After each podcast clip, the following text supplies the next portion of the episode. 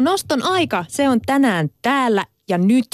Ja mulla on ehkä vähän sellaiset tunnelmat, kun mitä nyt Spice Girlsillä tässä näyttää olevan, koska he aloittavat jälleen comeback-kiertueensa, Nylon Beat tekee paluu, niin ehkä vähän samanlainen tunnelma tällä hetkellä tässä studiossa. Nimittäin Alina Kulo on saapunut mun seurakseni tänne Jälleen tänään. studioon. Kyllä. Eilen oli jo vähän semmoista niinku, se oli niinku aloituspäivä. Mm. Vähän niin kuin olympialaisten avajaiset, joita vietetään perjantaina. Niin, Se niin, kuulostaa juhlalliselta. Kyllä, se oli eilinen ja tänään Alina siis mun kanssa täällä, koska Mia vieläkin potee toipumisia ja terveisiä vaan sinne kotipuoleen, niin kovaa kovaa flunssaa, joka tuntuu olevan vähän ympäri Suomea kovasti päällä. Ympäri Suomea ja tuntuu myös ympäri tämän Yle Puheen toimituksen niin vellovan jonkunlaiset virukset ja pöpöt, mutta toivottavasti nyt säästytään pahimmilta sairastumisilta, mutta tota, toivottavasti meidän comeback on kuitenkin ihan sellainen niin onnistunut, koska välillä tulee vähän sellainen olo, että kaikki comebackit ei ole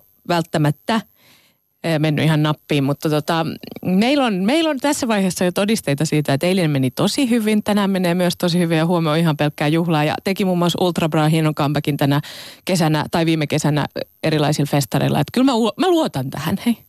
Joo, joo, mutta eikö se ole sitten hienoa kuitenkin, että jos tekee comebackin, niin voi tehdä vain lyhyen comebackin ja sitten vaan palautua takaisin omiin uomiinsa siihen, mihin on joskus aikaisemmin. Turvallisiin. Niin, Kyllä. koska jos ei se otakaan tulta alle, niin ei hätää. Ei se hätää. hetken huuma. Mutta siis ihanaa olla jälleen täällä kaikkien teidän seurana ja tänään taas nostossa luvassa mielenkiintoinen lähetys ja lähetykseen voit siis osallistua ja sun tulee ehdottomasti osallistua. Me odotamme ja kaipaamme sitä.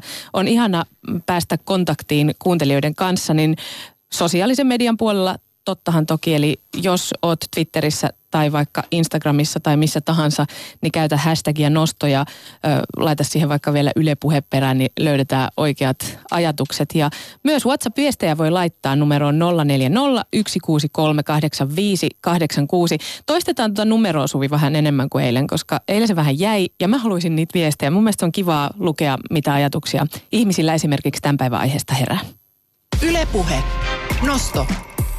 Lähetä WhatsApp-viesti studioon 040 163 85 86. Siinähän se Whats- WhatsApp-numero vielä kertaalleen tuli hyvä. Suvi otti heti mun neuvosta vaarin, eli toistetaan numeroa. Ja mm, tänään on todella, kuten sanoinkin, niin mielenkiintoinen aihe käsillä. Nimittäin, jos nyt mietitään esimerkiksi ihan tätä hetkeä, tätä juurikin tätä kyseistä hetkeä, missä olemme ja elämme, niin varmasti myös monen radio Eli siis tätä radiostudiota istutaan tässä, tehdään lähetystä. Kyllä, vaikka tätä, tai myös siellä ihan radiovastaanottimien äärellä kotona ö, monen päässä, niin ö, on varmaan ajatuksia, sellaisia ajatuksia, että joku syystä tai toisesta kuvittelee, ettei esimerkiksi vaikka jos nyt puhutaan vaikka jostain tanssiharrastuksesta, niin en mä nyt viitsi sitä jatkaa, kun ei siinä kuitenkaan mitään tuu, että mä en ole riittävän hyvä siinä. Et, et mä, aina kun mä käyn siellä tanssitunnella, niin kaikki muut on jotenkin selvästi parempi, niin en mä jaksa enää mennä sinne. Et mä keksin jonkun uuden harrastuksen ehkäpä, jos edes sitä. Ja en mä nyt ole niin kauhean pitkäpinnanenkaan, että en mä voi olla, että kannattaa harrastuksetkin jättää. Tai niitä, jotka etsii uutta työpaikkaa ja lukee työpaikkailmoituksia ja miettii, että "Aa, no en mä tiedä, onko musta nyt tohon. Että et en mä ole koskaan tuollaista tehnyt ja ihan varmaan muutenkin niissä hakijoissa on varmasti joku, joka on mua parempi. Niin, tai mä oon huomannut ehkä tässä jonkunlaista sukupuolijakaumaa, nimittäin joskus on huomannut, että kun miehet lukee niitä työpaikkailmoituksia, niin vaikka siellä olisi jotain vaadittavia taitoja, joita heillä ei ole, niin he äh, mä haen silti. Mutta sitten aika moni ystävä, naispuolinen sellainen, niin saattaa jumittua siihen yhteen kohtaan, että Vitsi, ai tässä tarvitaan ranskan kielen taitoa. No mulla on vaan noi alkeet ja vähän semmonen niinku perusranska. Ei, mä en voi hakea tätä. Kyllä, no ehkä nyt kun sanoit ton, niin joo, jonkunlaisia tällaisia arkia, arkisia havaintoja mullakin on vastaavanlaisista tilanteista, mutta varmaan molemmissa sukupuolissa löytyy samankaltaisiakin tyyppejä, niitä, jotka on sitten vähän rohkeammin lähde, lähtee kokeilee haasteita ja sitten niitä, jotka syyttävät itseään siitä, että ei tästä kuitenkaan mitään tuu. No, mutta joka tapauksessa aika usein me soimataan itseämme milloin mistäkin ja jopa kritisoimme itseämme liian ö, kriittisestä suhtautumisesta itseemme. Ja mulla on itse asiassa Suvi, anteeksi nyt mä otan jotenkin, mä sanon jos mä olen liian henkilökohtaisiin asioihin menevä, mutta mulla on välillä sellainen olo, että esimerkiksi sun urheiluun liittyvät erilaiset asiat, mm-hmm. niin niissä sä oot siis äärimmäisen itsekriittinen. Sä, No. Siis väitäksää, että se, että jos mun tennistunti on mennyt huonosti, ja mä itken autossa, mm. päätän lopettaa, Jep. soitan sulle – Jep. Ja, ja vertailet itseäsi siihen, että nyt mä näin siinä viereisellä kentällä jotkut 87-vuotiaat mummot, jotka pelasivat tosi hyvin ja mä en ollut ollenkaan niin hyvä. E, että vitsit, että miksi mä, et miksi mä edes käyn siellä, että ei, mulla ole, ei, ei musta tuu mitään. Niin niin tämä on hyvin tyypillinen on? sun tällainen itsekritiikki kohta, mitä mä tavallaan myös ehkä kadehdin, koska mulla välillä on sellainen olo, että mulla saisi olla ehkä pikkasen enemmän sellaista itsekritiikkiä, jolloin A, mä välttyisin monesti semmoisilta tyhmiltä jutulta ja noloilta tilanteilta. Ja sen lisäksi niin musta tuntuu, että ehkä niin kuin elämässä olisi astunut vähän semmoisia niin kuin rohkeampia askeleita eteenpäin ja vähän tutkiskellut sillä tavalla, että, että, niin kuin, että en mä tiedä, mä, mä voisin kuvitella, että se, se voisi myös olla ehkä jonkinlainen tie menestykseen, jos osaisi myös tietyllä tapaa kriittisesti suhtautua omiin tekemisiinsä. No voihan se olla niinkin, mutta kyllä mä sanon, että, että siinä jopa tuplaantuu se itsekritiikin määrä, koska se kilpailuhalu, joka mulla syttyy aika ehkä voimakkaasti Jep. tuossa urheillessa, niin tota, se, se koskee nimenomaan mua itteensä. Mä haluan olla hyvä, mä haluan olla paras, koska se on kivaa. Ja, ja sitten kun mä en oo, niin se tuntuu pahalta. Ja sitten rupeaa tuntuu pahalta se, että miksi mä tässä nyt tunnen näin pahoin. Eli siinä niinku kierre on aika syöksy. No, mutta okei, okay. sitten sit mennään sellaiseen kysymykseen, että kun sä käyt tämän kaltaisia itsekriittisiä pohdiskeluja pääsi sisällä, niin kritisoitko sä myös itseäsi sit lopulta siitä, että sä oot niin kriittinen itsellesi? No niin. Eli tyypillinen tällainen oikein varmaan niinku, ö, tämmöinen huonon itsekritiikin kierre kuulostaa vähän siltä. Ja mä toivon, että tähän me saadaan... Tänään mä me saadaan... oravan pyörässä, vaan mä oon itsekriittisessä pyörässä. Kyllä. Mutta toivotaan, että tähän tulee jonkunlainen ehkä solmun avaaminen Suvi sunkin kohdalta, kun me tänään siis nostossa puhumme itsekritiikistä. Meillä siis ihan hetken kuluttua vieraana työterveyspsykologia itsekritiikistä kirjan kirjoittanut Ronni Grandel. Ylepuhe. Nosto.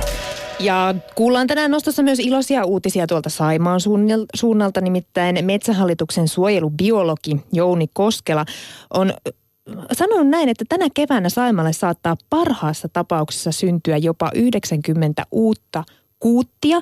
Niin paljon näitä kuutteja ei ole syntynyt sitten 1980-luvun alun, ainakin näin Jouni Koskelan mukaan silloin, kun on aktiivista kantaa ruvettu laskemaan. Eli, eli hyviä uutisia siis Saimaan suunnalta ja soitetaan tänään WWFn ohjelmapäällikkö Petteri Tolvaselle myös ja puhutaan ja kysytään muun muassa sitä, että mikä on saanut norpat näin innokkaasti perhettä lisäämään. Ylepuhe. Nosto. Vielä kerran sanotaan toi WhatsApp-numero oli 0401638586 tai Twitterissä hashtag nosto, niin voitte esimerkiksi kertoa millaisissa tilanteissa te kriittisesti tarkastelette itseänne, kun tänään me studiovieraamme kanssa puhumme siis itsekritiikistä.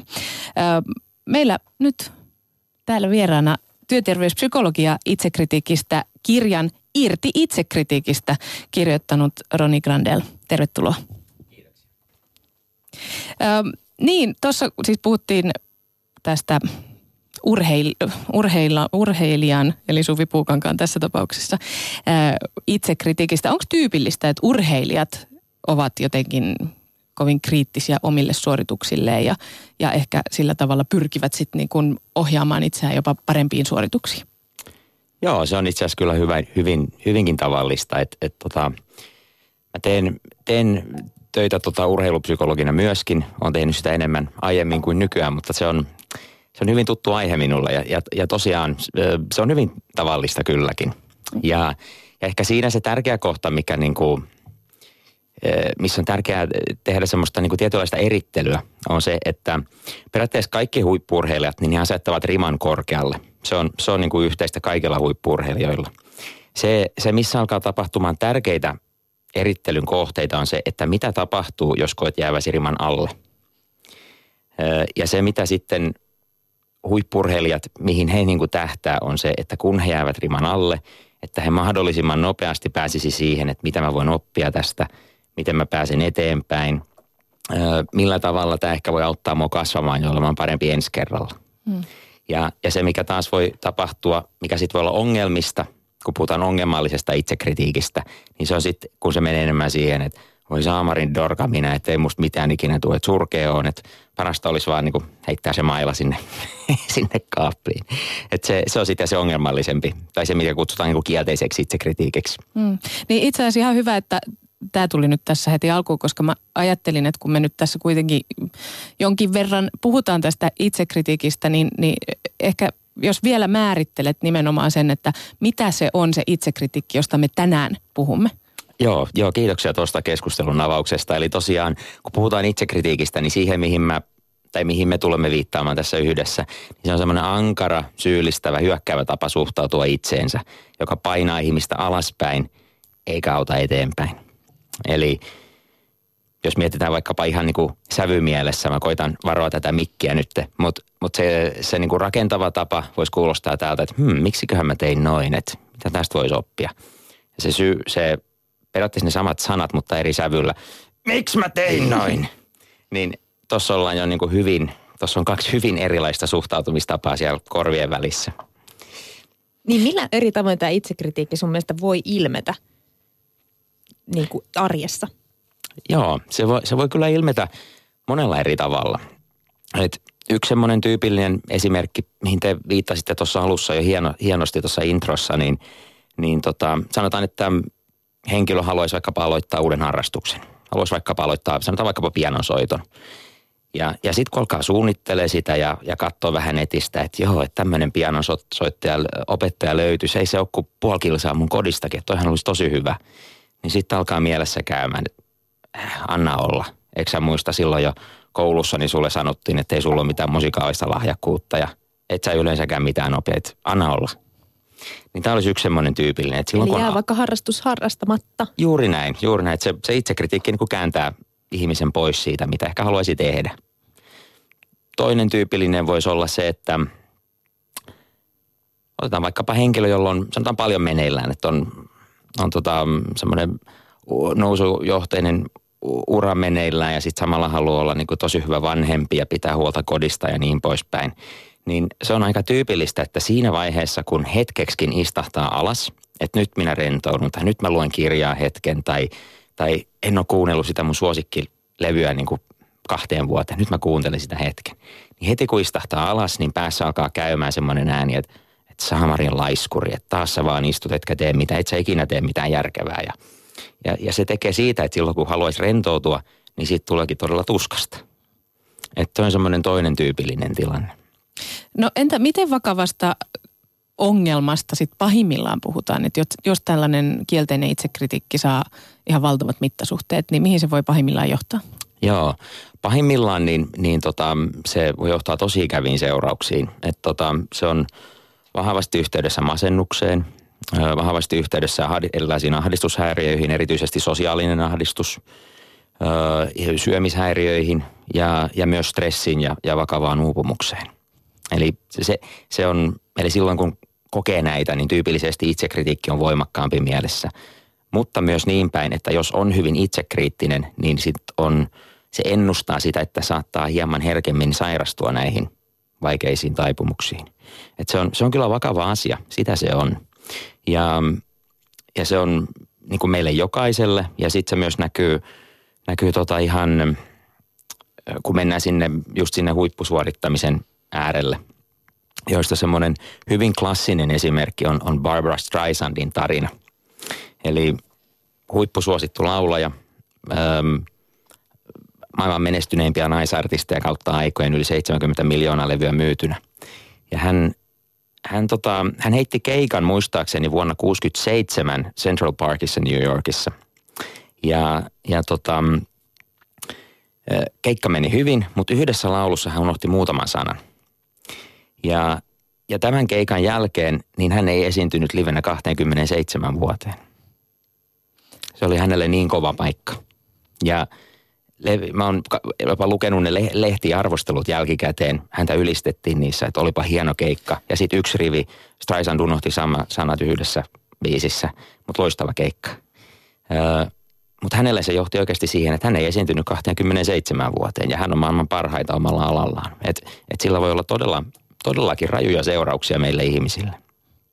No niin, johtuuko se usein just sit siitä, niin kun, siitä ulkopuolelta tulleesta palautteesta tai kritiikistä, että mistä tällainen hyvin vahva itsekritiikki tai vaikkapa jostain tuollaisesta unelman tai jonkun muun niin kuin siitä luovumisesta, niin, niin sitten että se aiheuttaa sen. Mikä, onko se itsestään lähtevä vai onko se nimenomaan joku yleisen reaktio esimerkiksi? Mm, aivan.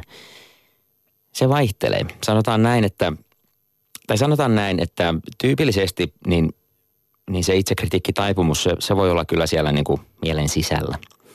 Öm, et aika usein mä käytän semmoista käsitettä, että meillä voi olla sisäinen syyttäjä ja ulkoinen syyttäjä.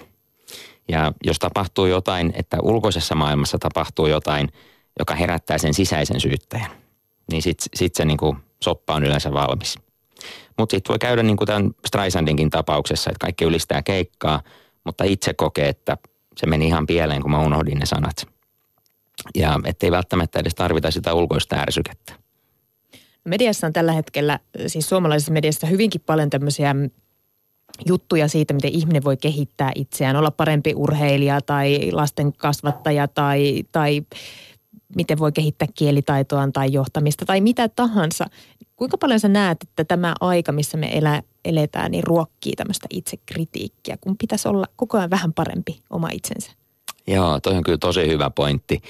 Mä uskoisin kyllä, että se vaikuttaa. Että tota, tieteellisesti en voi validoida tätä mun väitettä, mutta sanoisin, että kyllähän se, kyllä se vaikuttaa. Että tota, et, et, nykypäivänä, kun meillä on paljon valinnanvaraa, että et tota, ja on mahdollisuuksia tehdä monenlaisia erilaisia juttuja, niin helposti se myös johtaa siihen ajatusmalliin, että, että jos mä en sitten tee kaikkea tai onnistu kaikessa, niin, niin sitten se syyttävä sorvihan kääntyy itseäni kohtaan, että sehän johtuu minusta. Ja, ja se, on, se on sitten äärimmäisen haastavaa, kun tulee niin paljon hyviä, ikään kuin hyviä ohjeita, tosi hyviä ohjeita just, että harrasta seksiä kolme kertaa viikossa, kuulostaa tosi hyvältä. Öö, pese hampaat kaksi kertaa päivässä, tosi hyvä. Öö, harrasta näin paljon liikuntaa joka, joka viikko. Öö, muista säästää rahaa. Se listahan on ihan loputon. Tosi hyviä ohjeita kaikki ja ne on hyvässä hengessä luultavasti luotu. Öö, mutta itse ongelma helposti tulee siinä, että jos yrittää täyttää näitä kaikki, niin elämä on kyllä suorittamista. Ja se, se on semmoinen asia, mikä harmittaa itseänikin oman ammattikuntani puolesta, että meiltä tulee aika paljon näitä hyviä suosituksia. Ja, ja hyvästä tarkoituksesta huolimatta se voi luoda paineita, jos, jos, jos ihmiset sisäistää niitä, että mun on pakko tehdä näin. Sen sijaan, että... Kaikki yhtä aikaa vielä. Juuri näin, juuri näin. Että niin kauan kuin se on semmoinen niin johtotähti, että joo, toi olisi aika kiva, jos tuohon johonkin pääsisi. mutta ehkä jos mä kerran viikossa, kerran viikossa nyt tekisi jotain, on sitten meditaatioharjoitukseen tai mikä ikinä, niin no. Roni Grandel, onko se itse ollut joskus itsellesi kovin kriittinen? Olen kyllä, joo. Joo, kyllä. Onko se sitten harjoitellut siitä kerta kaikkiaan, että nyt se jää, se on taakse jäänyttä elämää? Onko se itse tehnyt erilaisia harjoituksia? On, on. Kyllä se on. Öm, suurin osa menetelmistä, niin jollain tasolla mä oon kokeillut niitä itsekin myös. Ne perustuu, kaikki mitä on siinä kirjassa, ne perustuu kyllä, kyllä tota, tieteellisiin tutkimuksiin. Mutta tota, juu, olen, olen käyttänyt suurin osa niistä itse myös ja varsinkin musiikin saralla. Et mulla on, mulla on taustaa laulajana ja esiintyjänä, niin, niin siinä varsinkin on, on tullut harjoiteltua.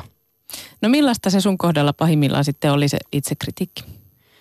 Mm, varmaan niin kuin nuorempana se oli kaikista ö, rankinta silloin joskus 15-16-vuotiaan, että äänimurros oli just tapahtunut ja jonkin verran pystyi laulamaan ja meillä oli, meillä oli bändi silloin ja, ja tota, sitten kuunteli, no oli näitä omia niin kuin, semmoisia supersankareita niin kuin rockmusiikin saralla, ketkä niin kuin, oikein niin kuin katsoivat, että vau, mikä ääni ja hitsi, miten se tekee ton.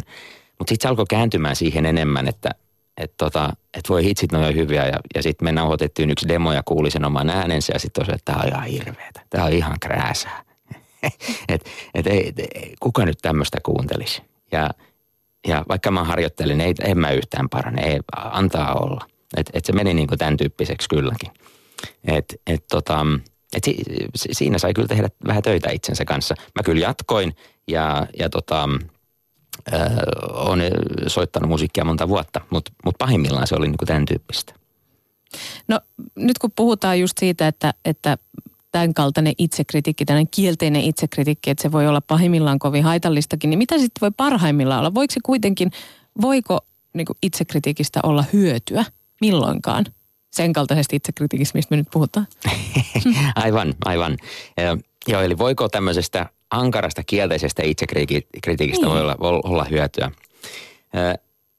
Tosi hyvä kysymys ja se on, se on niin kuin aina, se on hyvä, että sä kysyt ton, koska niin kuin asiassa kuin asiassa, niin aina löytyy se poikkeus, joka ikään kuin vahvistaa sen säännön niin sanotusti. Ja mä tiedän muutaman ihmisen niin kuin urheilumaailmasta, jotka on äärimmäisen ruoskivia itsellä.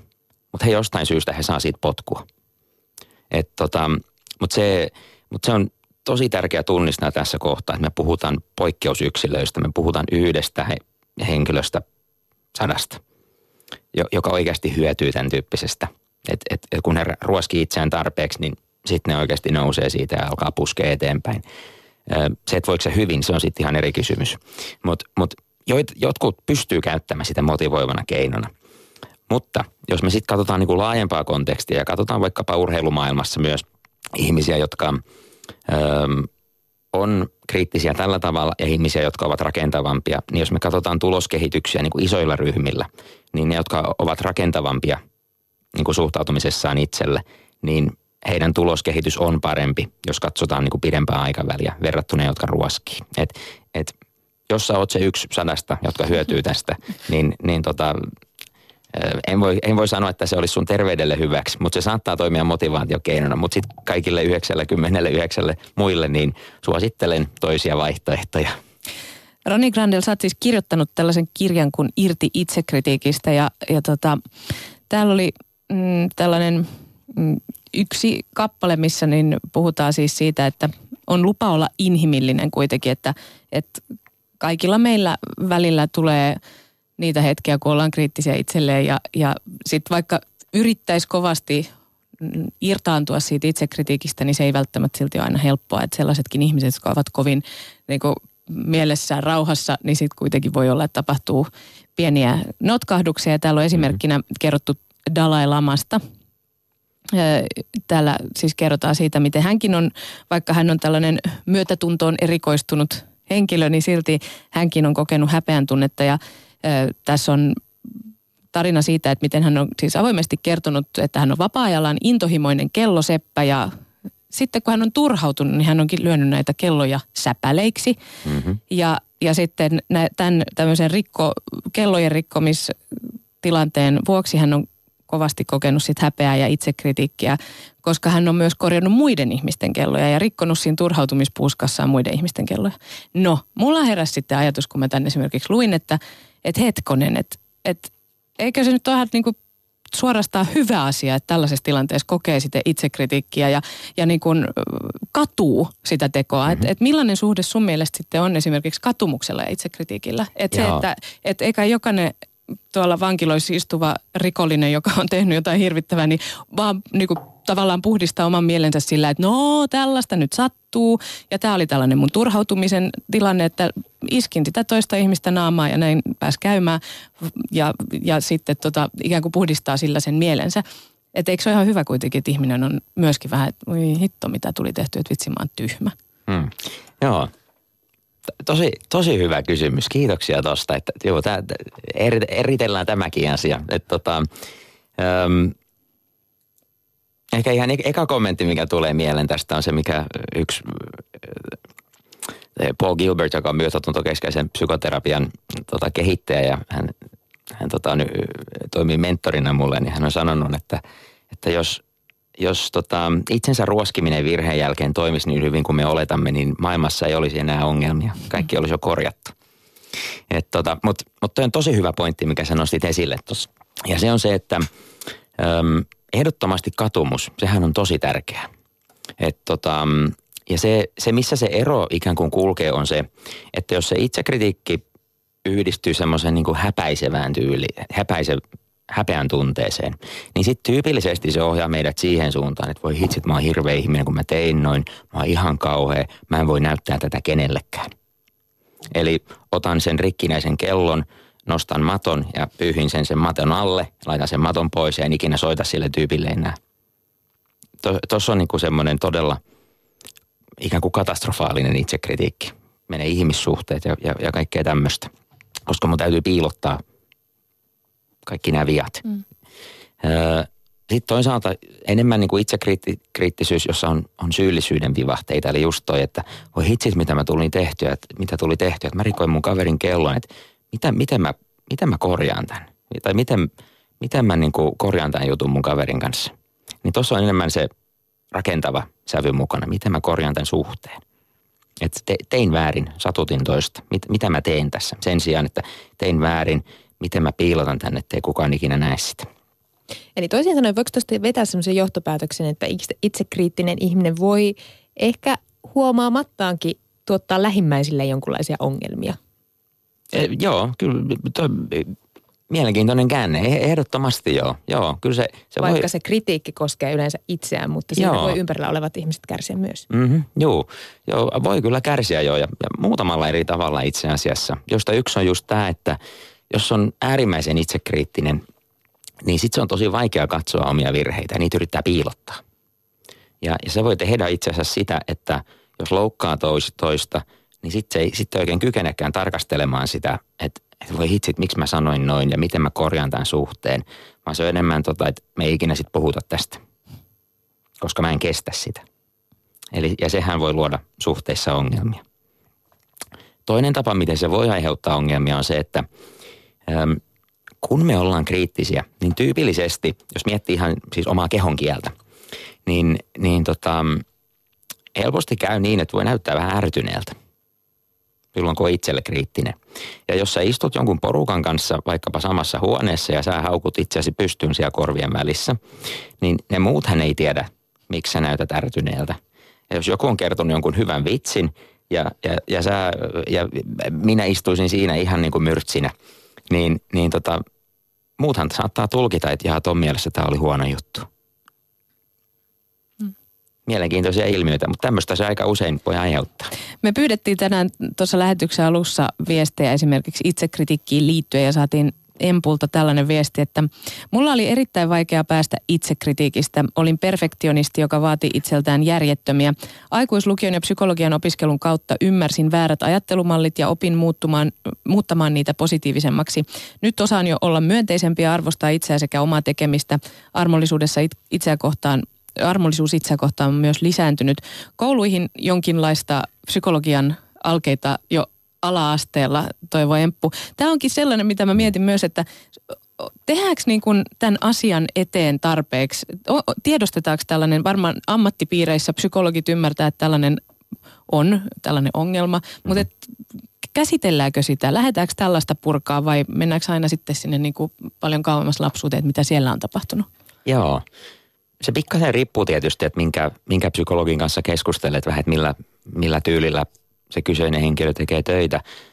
Mutta sanoisin, että kyllä sitä alalla tiedostetaan, että tämä on, on haasteellinen ongelma. Mutta ihan, ihan viimeisten 10-15 vuoden aikana, aikana on nyt alkanut tulemaan just, just tota paljon tutkimuksia tästä, että tämä on transdiagnostinen ilmiö psykologi, psykologian tutkimuskielellä. Tarkoittaa sitä, että tämä on ilmiö, joka aiheuttaa ongelmia niin kuin monella eri tavalla ja että se näkyy eri, eri psykologisissa niin kuin diagnooseissa – ja, ja että tähän kiinnitetään enemmän huomiota paraikaa. Öm, mutta se, miksi mä ihan päätin kirjoittaa tästä kirjan, liittyy, johtuu myös siitä, että mun mielestä siitä ei puhuta tarpeeksi. Ja mä kirjoitin ensimmäisen kirjani muutama vuosi sitten nimeltä Itsemyötätunto. Ja siinä oli, siinä oli yksi kappale tai luku, missä käsiteltiin itsekritiikkiä nimenomaan. Ja, ja siitä on tullut enemmän kyselyjä, kirjeitä, viestejä ja on kysytty enemmän niin kuin erilaisissa valmennuksissa kuin mistään muusta siinä kirjassa. Niin sen takia myös mä ajattelin, että okei, että et pureudutaan tähän lisää. Ja että et tota, itselläkin oli semmoinen olo, että moni, moni juttu jäi niin kuin sanomatta siinä itsemyötätuntokirjassa, niin ne on nyt sitten tässä, tässä mukana. No hei, voiko sitten jos ö, vanhempi ajattelee, että ei haluaisi nyt kasvattaa lapsestaan liian itsekriittistä, niin voiko si- siihen vaikuttaa vaikka siinä kasvatusvaiheessa? Joo, Tosi hyvä kysymys ja hyvin ajankohtainen myös itselleni. Eli saatiin just ens, ensimmäinen tota, lapsi perheeseen olkoon. kolmisen Onneksi viikkoa. olkoon. Kiitoksia, kiitoksia. niin tota, olen pohtinut tätä samaa kysymystä itsenikin kohdalla. Ja tietysti käytännön kokemusta mulla ei sin- sinänsä ole. La- Lapsi on tosiaan kolme viikkoa. Mutta tota, jos, jos tota, jos peilaan tutkimustuloksia ja se, mitä aikoinaan muistan oppineen, niin kun mä oon toiminut tota urheiluvalmentajana nuorille, niin, niin tota, siinä on muutama asia, mitä on hyvä pitää mielessä. Ihan se ensimmäinen on, on mallintamisen periaate. Eli on olemassa tämmöinen vanha sanin, sanonta niin kuin lasten suhteen, että älä tee niin kuin mä teen, tee niin kuin mä sanon. ja ja tota, siinä on aika paljon totuutta, koska lapset tekee enemmän se, mitä he näkee meidänkin tekevän. Eli, ja, ja jos miettii, miten tämä sitten liittyy itsekritiikkiin, niin äm, jos tiedostaa olevansa hyvin kriittinen, niin kannattaa luultavasti tehdä vähän töitä itsensä kanssa. Se, se on ihan se eka asia. Toinen asia on se, että olisi, pystyisi osoittamaan lämpöä, myötätuntoa, rakkautta lapselle. Eli se, jos lapsi saa semmoista suhtautumista pienenä, ei tietysti koko ajan, mutta riittävän hyvin, niin kuin psykologiassa yleensä sanotaan. Jos sitä saa riittävästi, niin siitä muodostuu jossain kohtaa lapselle semmoinen sisäinen taito, että ahaa, muut suhtautuu tälle lämpin, lämminhenkisesti minuun ja, ja pikkuhiljaa niin se lapsi oppii tekemään sitä myös itselle. Eli silloin kun on vaikea hetki, niin lapsi pystyy itselle myös osoittamaan sitä lämpöä. Jos ei saa sitä lämpöä, ei saa sitä mallia, niin, niin sitten se, se taito jää ikään kuin alikehittyneeksi. Niin se lämmön osoittaminen on äärimmäisen tärkeää. Ja sitten, jos mä saan sanoa yhden ilman vielä. muuta. Okei. Ja, ja, ja kolma, kolmas asia vielä, niin se voi olla, voisi olla se, että silloin kun lapsi pikkasen kasvaa ja hän tekee jotakin virheitä, niin miten sitä lähdetään purkamaan yhdessä, niin se on hyvin keskeistä. Että totta kai välillä vanhemmat turhautuu, että, että se on hyvinkin inhimillistä. Mutta sanotaan, että jos kahdeksan, kahdeksan kertaa kymmenestä menisi niin, että se menee sinne rakentavaan suuntaan, niin se olisi luultavasti hyvinkin riittävä. Ö, Ootko nyt, miten, jännittääkö sinua, että miten sä nämä toteutat nyt lapsen kanssa? Ootko, ei vielä ehkä ihan hirveästi tarvitse miettiä, mutta Joo. kritisoitko itseäsi tässä vaiheessa?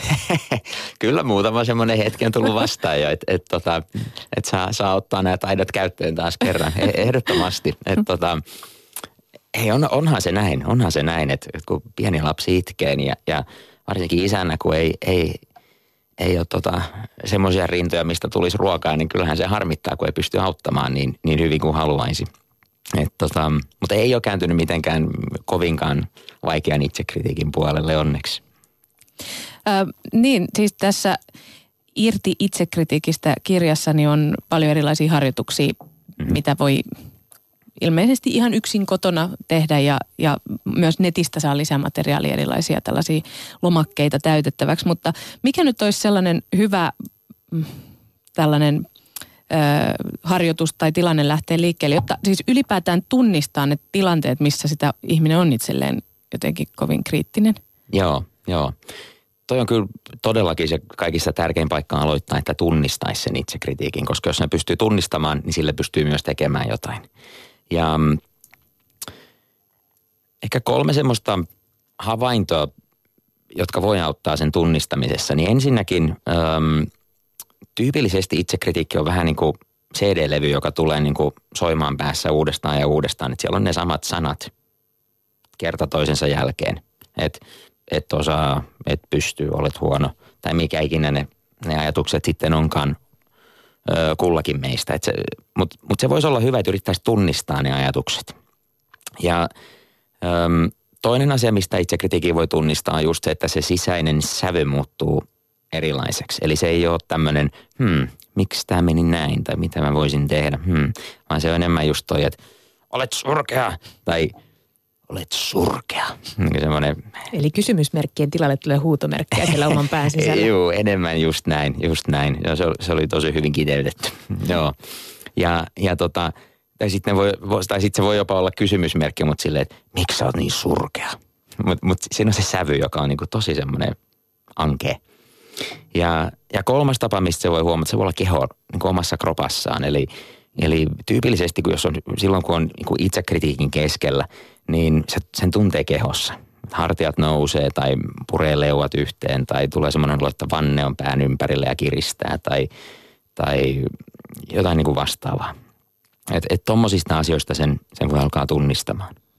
No sitten kun on tunnistanut ja tehnyt paljon harjoituksia ja päässyt eroon ainakin jossain määrin siitä pahimmasta sellaisesta kielteisestä itsekritiikistä, niin äm, mä välillä mietin nimittäin, että kun vaikka nyt ajatellaan näitä lähetyksiä, radiolähetyksiä, kun tehdään ja hyvällä fiiliksellä. Ja, mm-hmm. ja sitten tuleekin se yksi kritiikki vaikka sieltä työyhteisöstä tai kuuntelijalta tai joltain. Ja sitten taas rupeakin niinku miettiä sitä, että voi että, että no pitäisikö, olisiko tämä nyt pitänyt tehdä toisin. Ja nyt mä tein kyllä varmaan vähän tyhmästi tässä ja niin poispäin. Niin kuinka herkkä tavallaan se on se tilanne sen itsekritiikistä irtipääsyn suhteen, että kuinka nopeasti se voi taas kääntyä ihan ylös alasin se koko tilanne?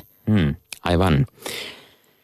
Joo, ky- kyllähän se, sanotaan kun puhutaan irti itsekritiikistä, niin se ei välttämättä tarkoita sitä, että ei ikinä olisi, olisi kriittinen itselleen. Se on kyllä hyvin inhimillinen ilmiö. Siitä voitaisiin puhua paljonkin, se liittyy ihan, liittyy ihan siihen, miten meidän aivot on rakentuneet. Mutta tota, se voi kääntyä ja tulla niin kuin vierailulle uudestaan. Siitä ei pääse mihinkään. Mutta se, se, se, missä ne ero, ne, se yleensä alkaa näkymään se ero on se, että – sen tunnistaa nopeammin, siitä irtaantuu nopeammin. Ja, ja silloin kun se käy mielessä, mielessä, niin se ei ole yhtä dominoivaa kuin mitä se ennen on ollut. Et esimerkiksi urheilumaailmassa se voi näyttää niin, että epäonnistuneen kisan jälkeen, niin se ei kestä viisi päivää ennen kuin on päässyt ulos siitä hirvittävästä tuskasta ja pystyy taas alkaa treenaamaan, vaan se kestää ehkä päivän. Esimerkiksi. Mutta mut meillä niinku yksilöillä muuten – niin joillakin se voi olla ihan niin, että esimerkiksi yksi asiakas äm, antoi nimenomalle itsekritiikille, hän alkoi kutsumaan sitä tota, itsekritiikki bulldogiksi. Ja, ja sitten aina kun se alkoi soimaan taas päässä, niin sitten kun hän huomasi sen sanoi, että jaha, siellä se bulldogi taas räksyttää, niin se oli niinku, ja sitten hän sai niinku etäisyyttä saman tien. Että et se voi, joskus se voi olla niin, että et vaikka se käviskin, niin sitten pystyy heti irtaantumaan, kun sitä huomaa.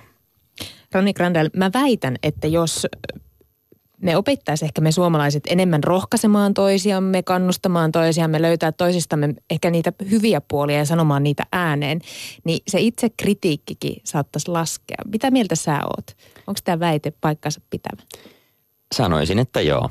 Kyllä, ehdottomasti. Et tota, ja se palaa ihan siihen periaatteeseen, missä me juteltiin hetki sitten, kun me puhuttiin lapsista. Että et jos saa sitä lämpöä, kannustamista, niin kuin hyväksyntää, niin se, se, tota, se taito, sisä, me sisäistämme sitä taitoa. Mä haluan vielä tähän loppuun, kun mm, tämä on kuitenkin sellainen aihe, mitä, mikä on vähän tällaista, että sitä voi miettiä, mutta nyt kun sulla on tässä kirjassa irti itsekritiikistä, niin on ihan tällaisia harjoituksia. Niin onko mm-hmm. sulla nyt sellainen joku helppo harjoitus, mihin jokainen voisi tänään tarttua, joka nyt mielessä ajattelee, että vitsi, että mä kyllä olen välillä vähän turhan tiukka itseni kanssa. Niin mitä, joku sellainen, mihin nyt vaikka ihan tässä tuossa kun uutisetkin alkaa kello 12, niin mitä esimerkiksi niiden aikana, aikana ihminen voi tehdä, jotta, jotta tota, pääsee ottaa ensimmäisiä askelia irti itsekritiikistä? Joo. Öm, kirjassa on monta, monenlaisia harjoitteita, mutta tota, otetaan vaikkapa tämä – ja se tulee kuulostamaan vähän hassulta. Se, sen mä itsekin koin ekan kerran, kun mä luin siitä, että, että oho, että oikeastiko. Mutta tota, tästä on tutkimustuloksia, että ihmiset, jo kroonisesti itsekriittisiä ihmisiä, jotka on harjoittaneet tätä kaksi viikkoa, niin häpeän tunne on selkeästi laskenut, masentuneisuus laskee, itsekriittisyys laskee. Eli tämä on oikeasti kokeilemisen arvosta. Ja se menee näin, että kuvittele joku henkilö, joka sun mielestä on – myötätuntoinen, lämminhenkinen tai viisas. Se voi olla sun, se voi olla sun isoäiti, se voi olla joku ystävä, se voi olla, mm, jos sä oot uskonnollinen, se voi olla eh, joku uskonnollinen hahmo, Jeesus, Dalai Lama, Buddha ähm, tai joku muu. Tai sitten se voi olla ihan, jos sulla on vaikkapa koira kotona, Saksanpäivän koira tai joku muu koira, joka sun mielestä on tosi fiksu. Periaatteessa kuka tahansa. Mutta valitse joku hahmo. Ja, ja kuvittele, että tämä hahmo ö, haluaa, että sä voisit hyvin. Ja hän haluaa olla sun tukena varsinkin vaikeina hetkinä. Niin sitten joku semmoinen kohta, kun sä huomaat kritisoivasi itsesi, niin jos sä huomaat, oho, nyt tämä itsekritiikki CD soi taas, niin koita hetkeksi pysähtyä ja, ja tuo mielikuva tästä hahmosta tai henkilöstä mieleen. Että nyt vaikkapa se mummo tai se ystävä.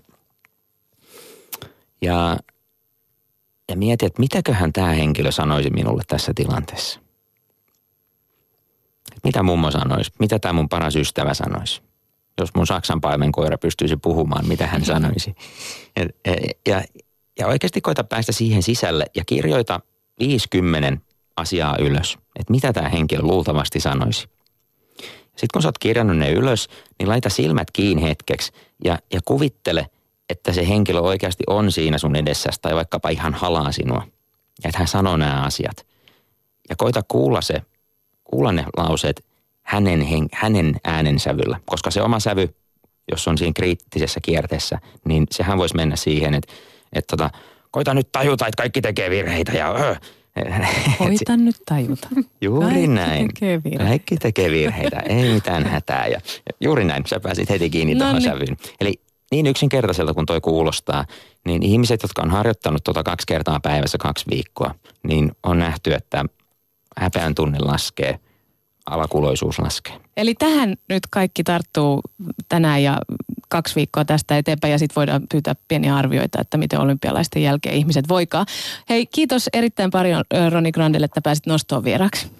Iso kiitos kutsusta, oli ilo olla täällä kanssani. Ylepuheessa Mahadura ja Ösberkan. Mä kävin itse asiassa avantouimassa viime viikolla. Okei. Okay. Tiedätkö, mitä mulle tapahtui siellä saunassa? No. Siis on semmoinen mesta, missä voi käydä avantouimassa, on savusauna ja sitten se on tosi iso savusauna. Ja jotain tosi alkukantaista tapahtumussa siellä, koska siis siellä oli tosi paljon turisteja, espanjalaisia. Ja mä wow. olen kasvanut Espanjassa, että mä ymmärsin kyllä, mitä he puhu. Ja he oli tunkenut sinne saunaan, siellä oli ihan hemmetin paljon turisteja, niin paljon, että siellä ei pystynyt edes istumaan lauteilla. No onneksi mulla mulla oli istumapaikka ja sitten mä jotenkin istuin siellä sille kyyryssä ja katkerana ja sitten mä vaan jotenkin sanoin, täällä on niin paljon ulkomaalaisia. ja siis mä olin ainoa tumma ihonen koko saunassa. Et sitten vaan kaksi semmoista suomalaista äijää kääntyi ja katsoi mua vähän silleen, että okei, okay, mikä sun ongelma on? Yle puheessa. Torstaisin kello yksi. Mahadura ja Ösberkan.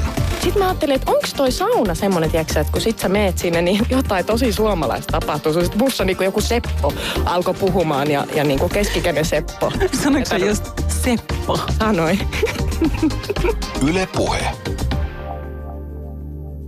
Ja nämä ihanat naiset siis tänään jälleen äänessä kello 13. Ja he kysyvät, tarvitseeko moderni ihminen Jumalaa? Tänään saman pöydän ääreen istuvat anarkistipappi, entinen Jehovan todistaja ja nuori muslimi ja he kaikki keskenään Mahadura ja luotsaamina keskustelevat Jumalasta. Saamme siis vastauksia muun muassa siihen, kuka on Jumala ja miten kävisi, jos lakkaisimme uskomasta Jumalaan ja tarvitseeko moderni maailma Jumalaa ollenkaan. Kuullaan myös lähetyksessä asiantuntijahaastattelu avaruustähtitieteen emeritusprofessori Esko Valtoajan kanssa. No ainakin tuossa äsken itsekritiikkiharjoituksessa voi käyttää Jumalaa tai Jeesusta, niin kuin toi meidän vieras Roni Grandel äsken sanoi. Mutta hei, puhutaan nyt vähän muustakin, koska siis iloisia uutisia ollaan kuultu tässä viime aikoina Saimaalta. Metsähallituksen suojelubiologi Jouni Koskela. Hänen mukaansa tänä keväänä Saimalle saattaa parhaassa tapauksessa syntyä jopa 90 uutta kuuttia. Niin paljon kuutteja ei ole syntynyt koko 80-luvun alussa alkaneen aktiivisen kantalaskennan aikana. Meillä on nyt puhelimessa WWFn ohjelmapäällikkö Petteri Tolvanen. Mikä Norpat on saanut näin innokkaasti perhettä lisäämään? Joo, hei, kiitos. Tuota, Norppakanta pitkään jatkuneiden sinnikkäiden suojelutoimien myötä on ollut hienoisessa nousussa tässä pitkään ja tota, kyse on vain siitä tässä ennusteessa, että, että niitä norppia on, on niin kuin synny, synnytysikään varttunut nyt hieman enemmän kuin aikaisemmin ja jos kaikki menee hyvin niin kuin nyt onneksi näyttää, niin sitten on mahdollisuuksia jopa uuteen ennätyskuuttimäärään nyt pitkään aikaa. Kuinka paljon sillä on merkitystä, että nyt ollaan saatu lunta alkutalvesta ympäri Suomea? No sillä on ihan ratkaiseva merkitys, mutta se runsas lumentulo ei ole vielä hirveästi auttanut tuolla Saimaalla, koska Saimaan selät, jonne norpat tekee pesänsä ja synnyttää kuuttinsa, niin jääty vasta tässä niin kuin tammikuun puolella ja pitkään tilanne näytti, näytti tosi huonolta itse asiassa, mutta tota, sitten, sitten kuitenkin onnekkaasti Saimaa jääty ja Metsähallitus oli tehnyt päätöksen, että, että Norpille kolataan apukinoksia heti kun voidaan ja sitä on tehty nyt laajassa mitassa. Itsekin olin siellä viime viikonlopun kolaamassa ja nyt tämä viimeaikaiset lumisateet ja tämä apukinosoperaatio yhteensä on johtanut siihen, että itse asiassa nyt se näkymä onkin onneksi varsin hyvä. Millaista tuota, puuhaa tämä apukinoksien kolaaminen on? Onko näille kinoksille esimerkiksi jotkut ihan tarkat mitat?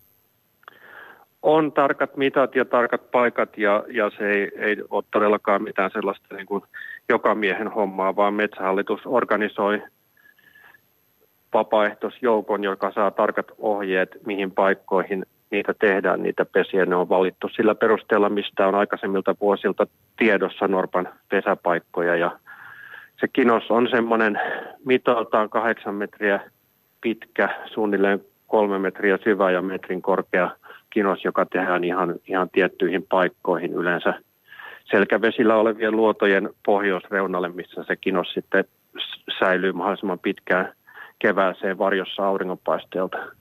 Eli siis onko tilanne se, että, että ihmisten ei kannata nyt hirveässä sellaisessa avun innossaan niin lähteä itse niitä kolailemaan, miten sattuu, vaan nimenomaan sitten vaikka ilmoittautua sinne metsähallitukselle ja lähteä siihen porukkaan, jotka talkoo voimin näitä kinoksia tekee? Joo, juuri näin se on, että, että niitä ei pidä vaikka ymmärrän, ymmärrän, että on haluja auttaa ja hienoa, että on paljon vapaaehtoisia saatu tähän operaatioon, niin sitä ei pidä omatoimisesti lähteä tekemään. Et siinä on esimerkiksi riskinä sitten se, että houkuteltaisiin se norppa, norppa tämmöisellä väärään paikkaan tehdyllä apukinoksella sitten pesimään paikassa, missä olisikin sitten vaikka altis häiriölle tai muuta. Että se on ihan tarkkaan mietitty, mihin niitä kinoksia tehdään.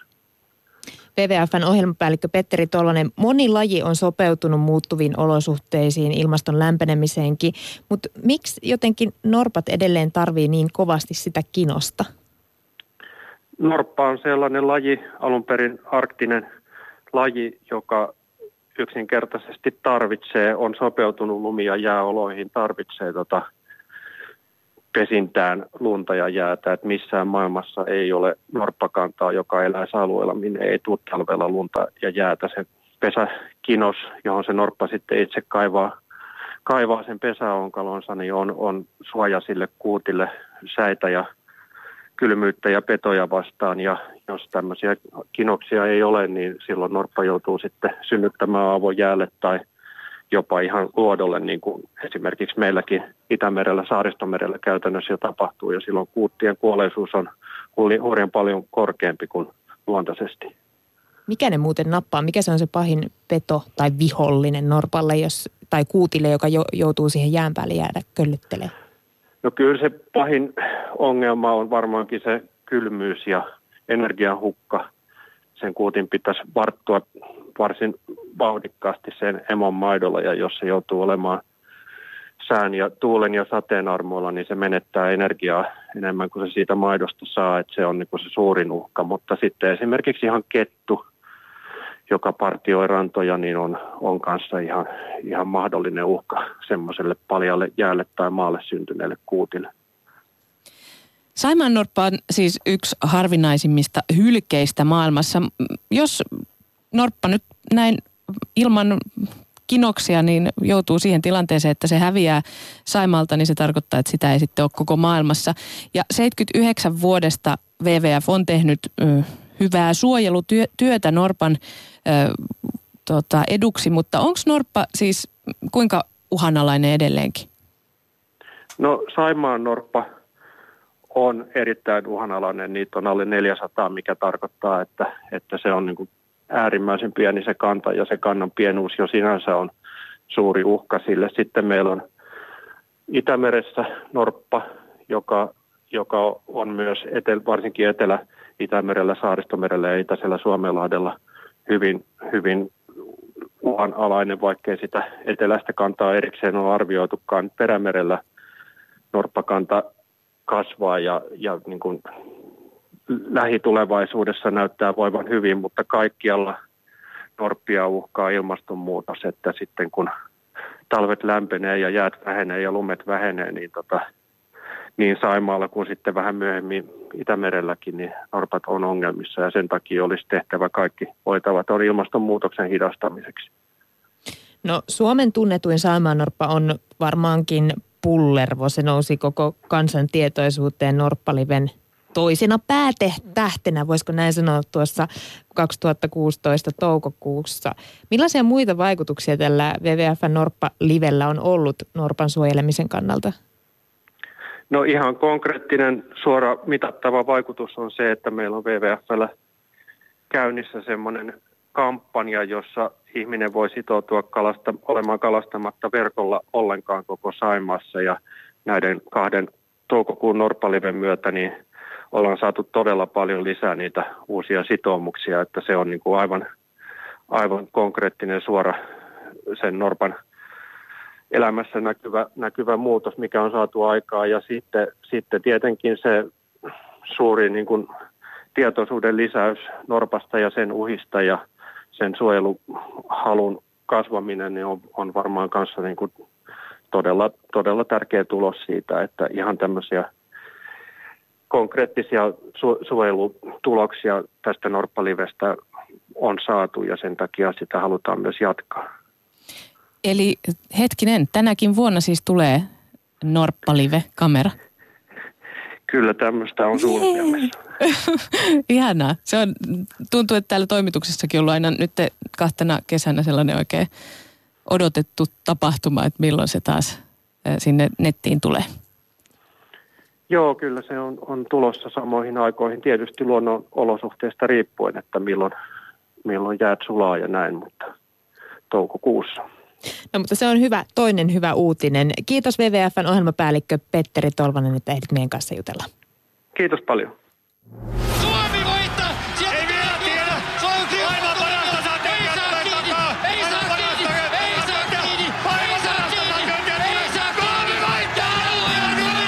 Tunteet ja draama tulevat taas.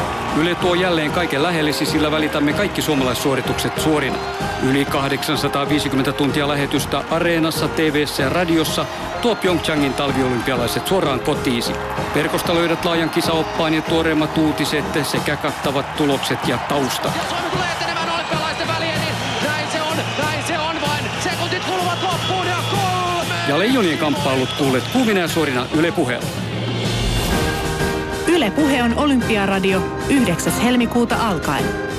Kaikki olympialaisista osoitteessa yle.fi kautta olympialaiset. Hyvä Yle Puhe, Olympiaradio.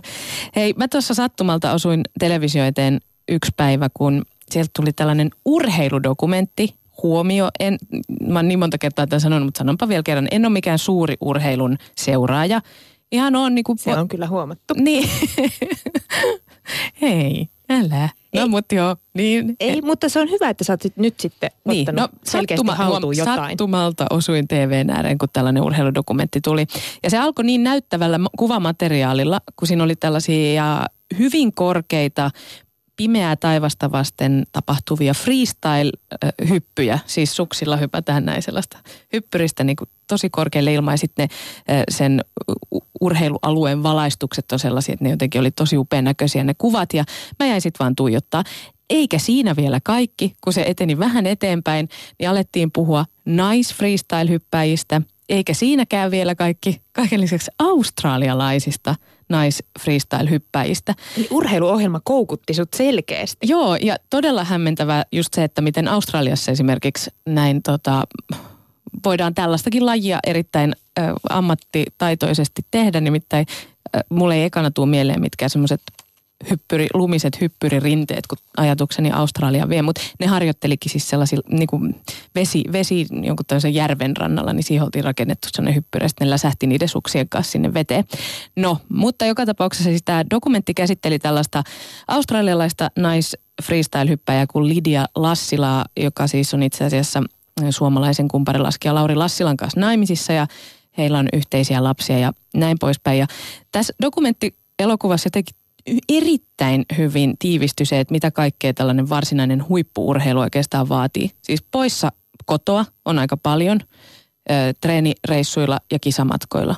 Perhe jää sinne, lapset jää ö, tota, tällaisen videopuhelun päähän. Kylläkin onneksi nykyaikana sellainen on mahdollista. Treeni treenin perään, siis ihan älyttömästi sitä treeniä. Ja loukkaantumisia.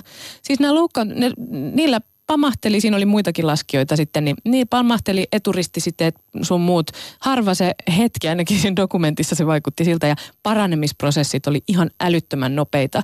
Ja kun ne niin nopeasti parani, niin tietystikin myös sitten se vaara sille uudelleen loukkaantumiselle ja se riski oli aika iso ja niitäkin tapahtui. Itse asiassa tämmöinen tarinahan on myös Suomen olympialajoukkueesta, nyt näistäkin kisoista, tulevista kisoista. Nimittäin siis Jussi Penttala on pikavauhtia parantunut tota, olympiakuntoon. Siis kolme viikkoa sitten oli vielä solisluu murtuneena, mutta siitä sitten vähän päästä mies oli jo mäessä kisaamassa ja laskemassa ja nyt, nyt tota mies vaan kommentoi Helsingin Sanomissa, että jos kaadun oikealle olkapäälle, niin niin se on oikeastaan sitten siinä. Luu murtuu varmasti uudelleen, No eli tämä- aika tämä- riskillä mennään. Mun mielestä siis todella vaatii kyllä omistautumista lajille ja, ja tota, en tiedä tänään kun puhuttiin nostossa muutenkin itsekritiikistä, niin mä en tiedä mi- miten sijoittuuko sekin vielä jotenkin tähän, koska aika hämmentävää todella se, että miten nopeasti ne toipuu ja sitten myös saattaa nopeasti loukkaantua uudelleen. Mutta siis haluan nyt tätä dokumenttia ehkä myös mainostaa osittain sen takia, että se löytyy siis edelleen Yle Areenasta. Lydia Lassila, Lassilasta siis todella tämä dokumentti kertoo ja, ja tota, ihan mieletöntä kuvamateriaalia ja tosi hieno tarina myös siis siitä, että miten unelmi, unelmat tehdään todeksi ja, ja hän, esiin, hän on mukana siis myös tänä vuonna olympialaisissa ja Eikö maltan tuskin odottaa, että näin tämä. Ajattele, tällainen, niin kuin en todella mikään siis penkkiurheilija, vaan niin kuin mieluiten lähden ihan muihin hommiin, niin nyt mä odotan, että mä näen tämän freestylin tai kuulen sen radion välityksellä, kun Yle Puhe on olympiaradiona. Australiaa. No kyllä, no jos olisi suomalainen siellä, niin kuin, tai en mä tiedä, voi olla, että onkin, mutta mulle ei nyt tullut sellaista. Kiinalaiset ja australialaiset on tässä naisten kuin, tota, freestyle-laskussa niin ihan maailman huippua. Hei, mutta jos vielä vähän katsotaan uutisia tuolta Pyeongchangin suunnalta, niin siellähän on nyt tällä hetkellä siis semmoinen ongelma, että noi kisakatsomot on aika tyhjiä. Siis ylipäänsä näiden lippujen myyminen on ollut haastavaa ja nyt kun siellä on aika viimoinen keli, niin se ei ole kyllä innokkaita osallistujia nimenomaan sinne katsomon suuntaan houkutellut. Joten nyt kisajärjestäjä on tota, lähettänyt alkuviikosta 17 000 vapaaehtoiselle kisa-avustajalle viestin, jos tarjotaan mahdollisuutta saada ilmaisia lippuja mäkihyppyyn ja kurlingiin, jotka ovat näitä ensimmäisiä lajeja, mitä tuolla Pyeongchangissa kisataan. Ja huomenna muuten kello kuusi voi jo avata Yle Puheen, nimittäin ensimmäiset lähetykset sieltä tulee. Ja avajaiset, jotka ei kyllä radiosta kuulu ehkä ihan syystäkin, kun niitä on kivampi katsella varmaan television puolelta, niin ne on siis kello 13. Ja lauantaista eteenpäin kannattaa ohjelmatietoja tarkkailla ja radio pitää auki. Joo, ja kaikki tämä on, mieti, ihan ilmasta, eikä tarvi edes hytistä missään kylmässä, vaan kotona.